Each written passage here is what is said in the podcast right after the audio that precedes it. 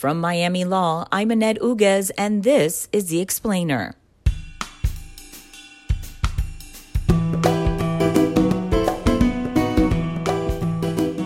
And what we've seen, and there were two cases I wanted to talk to you about in particular, uh, are what I view as attacks on jurors and attacks on juries in a way that feels very different to me mm-hmm. than the critiques of, well, this justice is, you know, a federalist society or a, you know, liberal or whatever.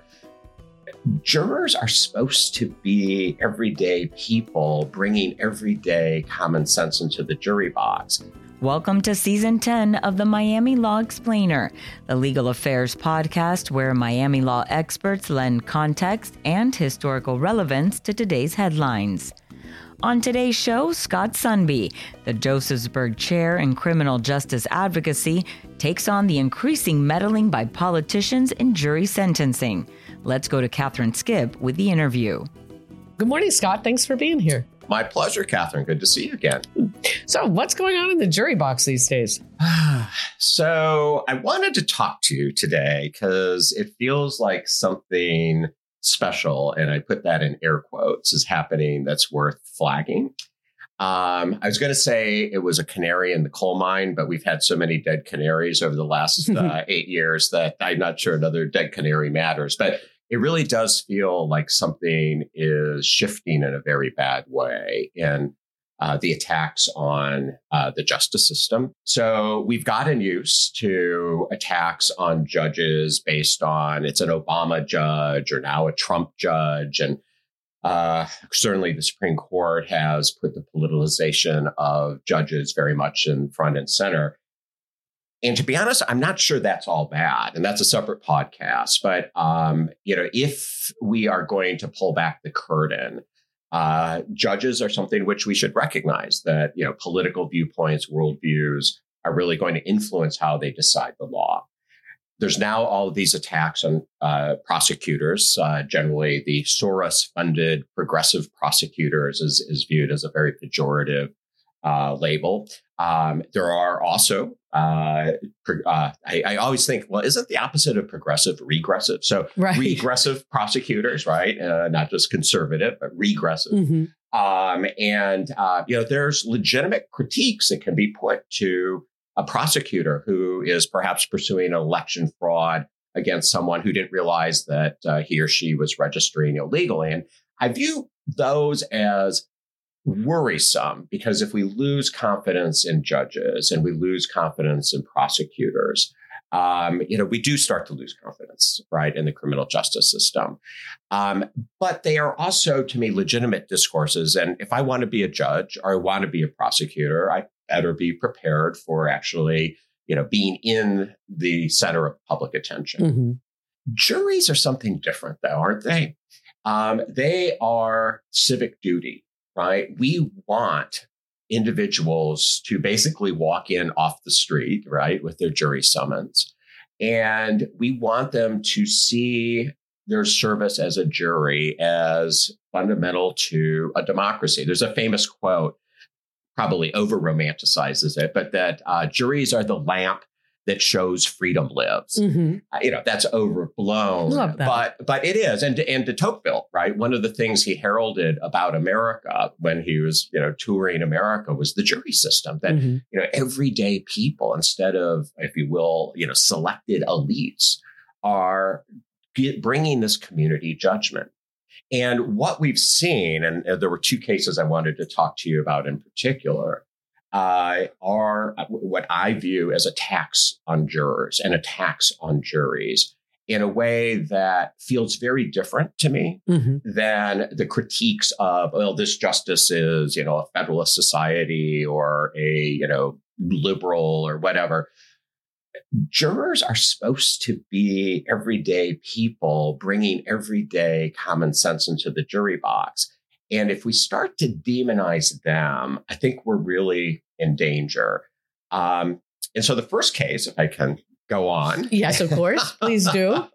do I have the microphone? Yeah. Um, the first case is the uh, Parkland shooting mm-hmm. case, uh, the uh, death penalty trial of Nikolas Cruz.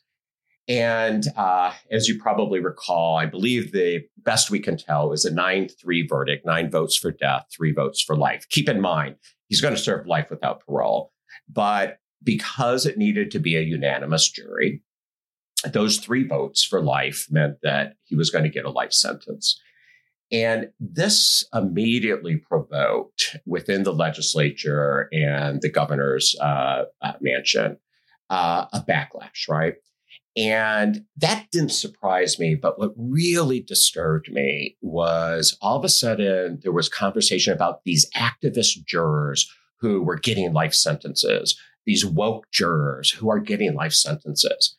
And I'm like, these are people who gave months of their life to sit there and watch. And I've seen some of the videos. I mean, videos which they will have nightmares until the day they die. Mm-hmm. And to tell them that to bring their best judgment to this decision, we are now going to openly attack you. The assumption is they got it wrong. And, and here's, here's the irony of that, uh, Catherine, is the way the death penalty decision is phrased is as a moral judgment. So this isn't, did the car go through the red light? Mm-hmm. And I'll talk about that case in a minute. This is, given these values of mercy, given these values of retribution and deterrence, which might argue for a death sentence, having listened to the victim survivors, which was incredibly emotional and heart wrenching, having listened to how Nikolas Cruz grew up and that he suffered from, you know, things like fetal alcohol syndrome. What on balance is your best moral judgment mm-hmm. as to whether he deserves to live or die? And so for you know, Governor DeSantis to say, oh, you know, the jury got it wrong. It's like, who in the world are you to decide? First of all, I'm very confident he didn't listen to every minute of that trial. And he, how, how dare he in some ways say that a community collective judgment, he has the power to decide that they're wrong. Mm-hmm. Now, I have sympathy for the parents, many of whom say, yes, the jury got it wrong. But we're not the Taliban, right? We don't simply say, well, let the victims and the victim survivors decide. We say there's a societal stake here. And so to tell a jury that they got it wrong for the death penalty is very much like telling someone, ah, you know, your religion is wrong. Oh, you're, you're in love with that person? Oh my God, that's wrong. I mean, these are emotional, moral, type of decisions. Mm-hmm. And, and, and so it's just, it's wrong, if you will, to tell juries that they got it wrong in this situation. Um, and, and, and I'm particularly troubled by, of course, the solution, uh, which the Florida legislature is coming up with, which is, oh, what we lost if we played by a unanimity, unanimity rule. So let's make it 8 4. And I know you've had a prior pod- podcast on this, and maybe this uh, came up during it. But that's going back to the Jim Crow playbook. Mm-hmm. We had non unanimous juries in states like Louisiana and Oregon, which it sounds weird with Oregon, but this is pre gourmet coffee shops right. and all and Nirvana. This is, you know, back in the 20s or whatever, where it was very much a white supremacist movement. Mm-hmm. And the idea was, oh my God, blacks are going to be serving on the jury. You know, we can't trust blacks. And so we're going to have a non unanimous jury. And there's a deep irony, I think, that this current US Supreme Court just recently said, oh my God, that violates basic tenets of the founders and the US Constitution. So you can't have non unanimous juries for guilt decisions mm-hmm. anymore. So, you know, what they're doing is they're charting back to a system which deliberately is meant to marginalize voices which they view as disagreeing with them, right? Mm-hmm. If, oh, you got it wrong. Well, there may be one. Okay, let's make it two. Well, three. Oh, oh gosh, there might be four people who get it wrong in the sense that I think they got it wrong. Right. So let's marginalize them. And who does that tend to be, Catherine? It tends to be minorities. It tends to be women. And there's very interesting empirical work on how already, even with unanimous jury requirements, where a single juror can hang a jury or, or lead to a life sentence, that they have trouble voicing their opinions. But now it's going to be, well, don't worry about voicing your opinion because we're going to completely marginalize you. Right. Your your your your voice does not matter, right? Because even though you might be a third of the jury, we know better rather than having to sit through and listen to all the evidence and let you bring your best judgment. And you know, I, I know that you are of my generation, so you'll remember 12 Angry Men with Henry Fonda. Mhm. Uh, you probably remember Norman Rockwell, right, who illustrated Americana for the Saturday Evening Post. 12 Angry Men celebrates the holdout. There is, and I have in front of me, and you, of course, cannot see it out there in Radio Land, but I actually have a Saturday Evening Post cover that Norman Rockwell drew called The Holdout. And it's a young woman, only woman in the jury room. And she's sitting there with her arms crossed as 11 angry men are surrounding her, trying to browbeat her. And it's celebrating. It's clear she's not going to give in Mhm. and and and the idea is oh my god this is america right this is you know we celebrate the person who will stand up to the majority and say i think there's something wrong here and so to say oh you're a holdout or you disagree with the majority of jurors there's something wrong with you And we're going to dox you. and we're going to dox you i mean we are going to shame you Yeah. I mean, I just find that offensive on so many levels. And and I, I should probably say, and I know you know this, Catherine, that you know my career has been based on interviewing jurors. I've interviewed jurors up of 200 different death penalty cases now, about half of which came back death, about half which came back life. Mhm. And people ask, well, what did that do for your view of the jury system? And what it did is it confirmed for me that we are asking a tremendous amount of everyday people to come in and give often months of their lives. And that by and large, they, well, not by and large, they, I, I really have not interviewed off a case where I'm like, ooh, boy, that jury had it in and disobeyed the law. They just did whatever they wanted. It really is good faith efforts. Mhm. Uh, and, you know, is, uh, is the jury system occasionally flawed? Absolutely. It's a human institution. And we know through DNA exonerations, they do get it wrong. Uh, there are undoubtedly cases where they've acquitted people where perhaps that person would be guilty. But to all of a sudden say, it's different to me to say, can juries get it wrong? Because lots of times those things can be fixed, right? If we give better information to juries, uh, we make sure prosecutors give all the exculpatory evidence, right? We can improve. We make sure that juries are drawn from all segments of society. We can improve upon it. What worries me about these latest attacks are that they they go to the good faith motives of the jurors. To call a juror activist or to say that they're woke, whatever the, that means, um, that just really it, it undermines it. It's like, why are you going to burn down everything? Are we going to turn this into a Hunger Games justice Right. system, right? Where it's like, you know, well, you've got your jurors, now I've got mine, and Mhm. let's let them go at it Right. um, it just really it, it worries me Mhm. and and my hair is already sufficiently gray i'm not sure it can get any grayer Right. but it really worries me Yeah. and and and the second the second case that i i Wait, before we go Yeah, on, please. I have a quick question about. I, I feel like I could be completely wrong, but the the death penalty jury is already a little skewered to not allow certain segments of the population to sit on those juries. Is that right? that is correct and and and yeah i didn't know how deep it, you wanted to go there but that's exactly right you can only serve on the jury if you are capable of imposing a death sentence and so we already are eliminating and it is very disproportionately women and minorities uh, potential jurors because those segments of the population are more likely to say that no i just could never impose a, a death sentence um, I will say on the other end of the spectrum, we do uh, uh, strike jurors who say, I would always impose the death penalty, right? If someone killed another person. You have to be open to the idea uh, of mitigation, which is an, a way of saying you have to be open to the idea that uh, not all murderers deserve the death penalty, that mercy is a value,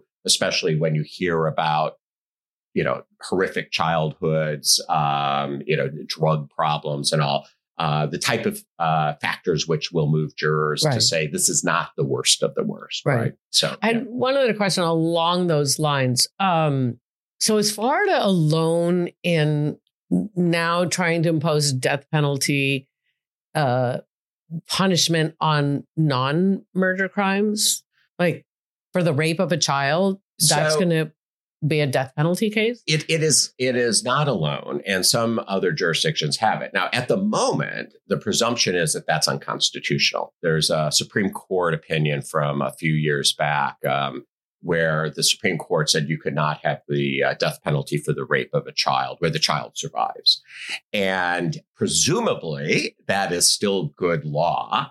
Um, Justice Kennedy actually wrote it, uh, who of course is no longer on the court, and and uh, we have a very different court, which is uh, clearly uh, very activist in the sense of we want to use that word, uh, going back and saying, well, we don't like this, we don't like that, we disagree with this, and changing the law. So.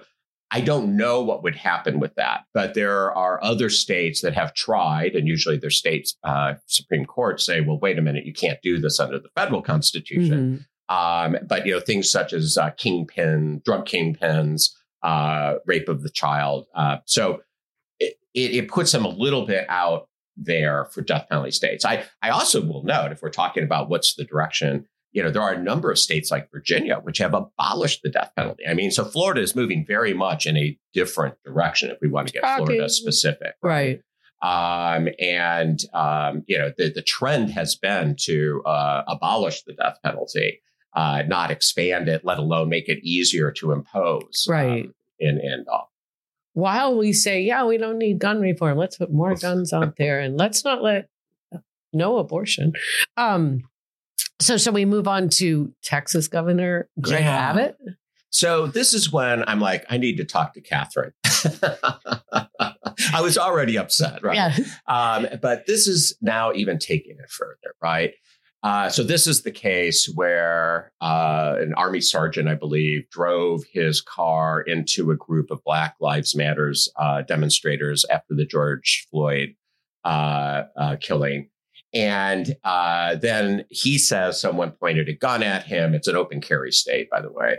And there's no doubt that the person who was killed had a gun, but um, he said the the defendant said, "Oh, he pointed a gun at me, and so I stood my ground and I shot."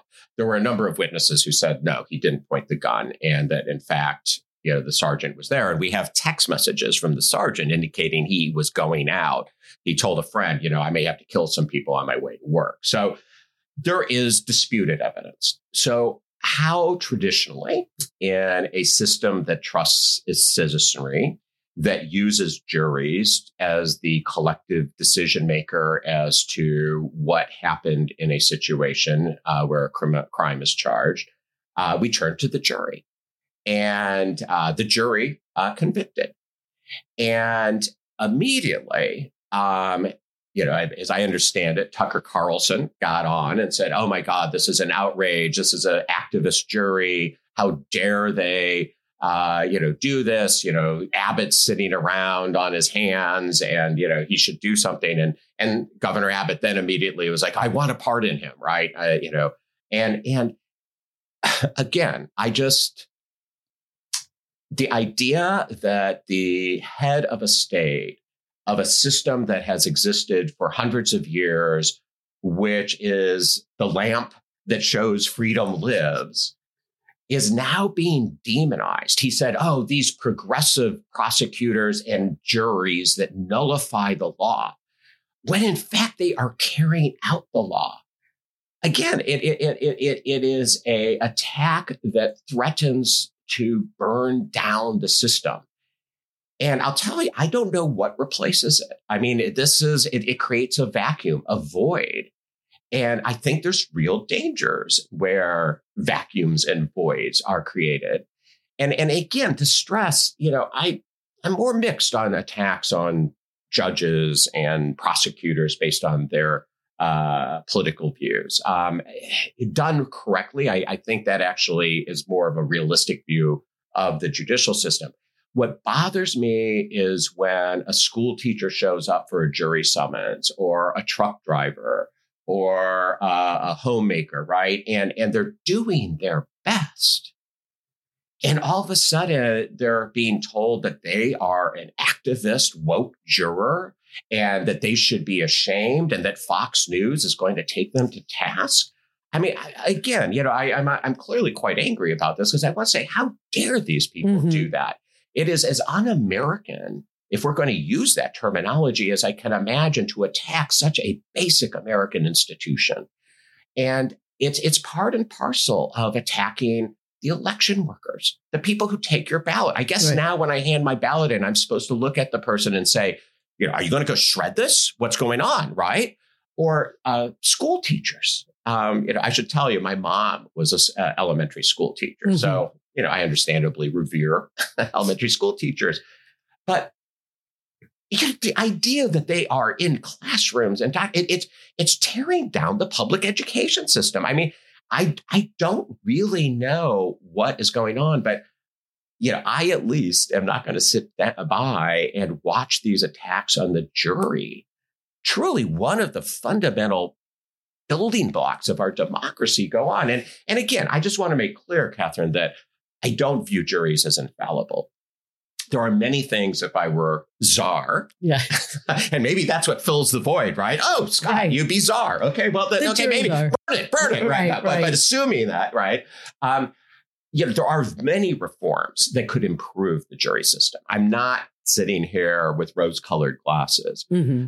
But what really bothers me is the effort to undermine the idea that these jurors are acting in good faith. Because I will tell you, my overwhelming experience has been that jurors act in good faith, mm-hmm. that they really are the citizens coming to do their civic duty. Right. And we should honor that. We should not disparage it. Do you feel like we're on the pendulum and it's swung really far one way? I think Jessica Owley, Professor Owley, always gives me hope that the next generation will, you know, bring it back. People like David Hogg from Parkland, yeah. you know, and and I know one of his uh, fellow students was elected to Congress, that that it will swing back, that all is uh, change is coming. Yeah. Um, and and and like I said, you know, I, it, may not. Some of this is not all bad. I think um, I don't know if anybody uh, beyond our generation remembers the Wizard of Oz and the pulling back of the curtain, and, right. and it turns out the wizard is not a wizard, right? Um, I think some of that is good, mm-hmm. and I mm-hmm. think some of that, not for necessarily good motives, but has happened, uh, especially with you know uh, judicial uh, appointments and elections, right? And and there, I think we actually might come out stronger with an understanding. Um, what worries me, and and uh, you know, where I try to remain optimistic, but um, I'm not sure if you undermine basic belief in good faith of our fellow citizens. Um, I don't know how that bounces back. Now it has before. We had a civil war, right? And you know, to to and and I've lived in countries like Spain and uh, Argentina where they very much had civil wars, right? And and and they have bounced back, but it's generations. Yeah. Um, and and and so I worry that if people lose faith, uh, it's hard to bounce back. And if people become distrustful of each other, if I can no longer hand my ballot over to that election worker right. or send my kids to elementary school without saying, now don't be indoctrinated, Johnny. Right. Um, you know, I, I, those are basic American institutions, the public education system and juries, right? And, and I could, you know, election, you know, the local election boards. I mean, if we don't cherish those, I think it becomes harder. So have I given up hope? No. No. Do I worry? Absolutely. Yeah.